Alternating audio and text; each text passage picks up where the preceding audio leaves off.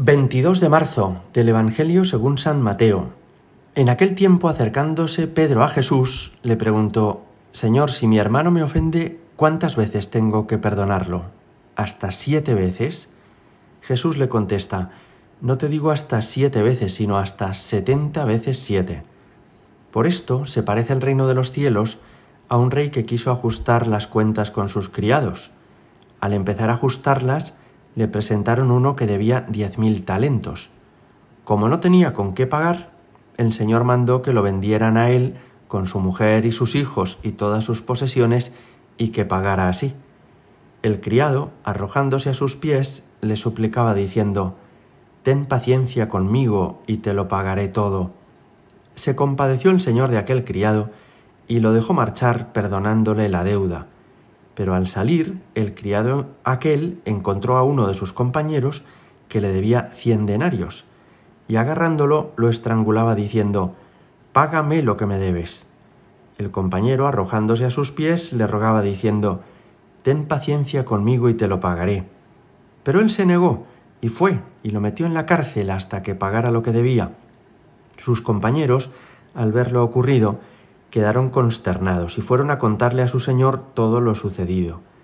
Entonces el señor lo llamó y le dijo: «Siervo malvado, toda aquella deuda te la perdoné porque me lo rogaste. ¿No debías tú también tener compasión de tu compañero, como yo tuve compasión de ti?».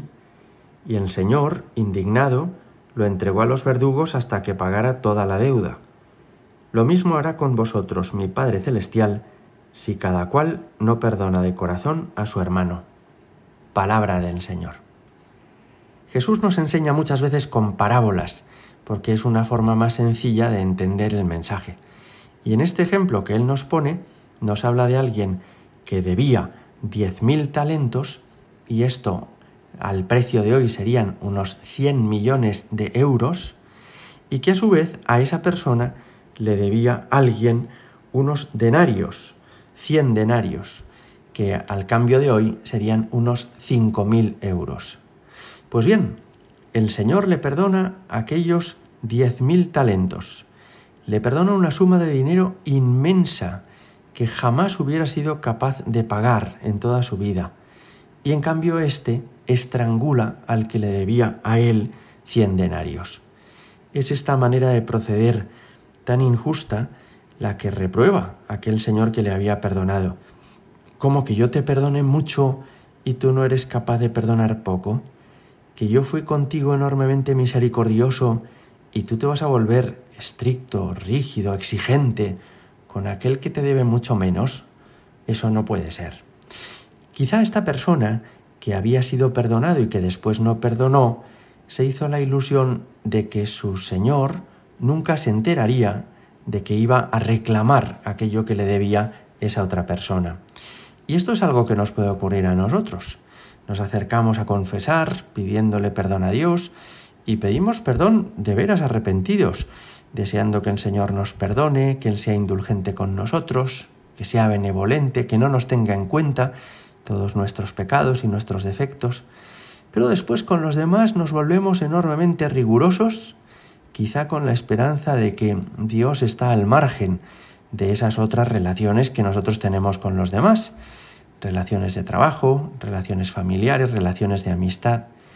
El error consiste en pensar en que Dios no se va a enterar, cuando Él lo ve todo.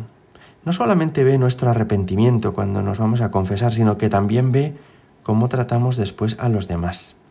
Es bueno vivir siempre así en presencia de Dios. Es decir, caer en la cuenta de que todo lo que digo, todo lo que hago y hasta lo que pienso está en la presencia de Dios y el Señor lo ve, y que por eso no puedo dar una imagen cuando me acerco a pedir perdón y después ser de otra manera distinta cuando salgo del templo. Ha de haber en mi vida una unidad de vida. Si quiero indulgencia de Dios, he de ser indulgente con los demás. Si quiero que el Señor se compadezca conmigo, he de ser compasivo con los otros. Cuando rezamos el Padre Nuestro, le pedimos al Señor esto: perdona nuestras ofensas como también nosotros perdonamos.